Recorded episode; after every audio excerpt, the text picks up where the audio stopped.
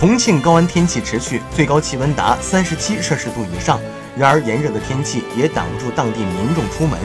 每年夏季，防空洞里都是重庆市民避暑纳凉的去处。不仅如此，当地民众和一些外地游客还喜欢在洞子里吃火锅。有人来到重庆洞庭火锅，看到洞子外不少食客正在排队等候，洞子里一片火辣热腾的炭火锅景象。因山城重庆市火炉，更因地理位置的特殊，不少防空洞被合理开发利用起来，吸引民众前往避暑纳凉。据悉，众多防空洞不仅被开发利用成为了市民的纳凉避暑点儿，也有防空洞被改造成了酒窖、火锅店、加油站等。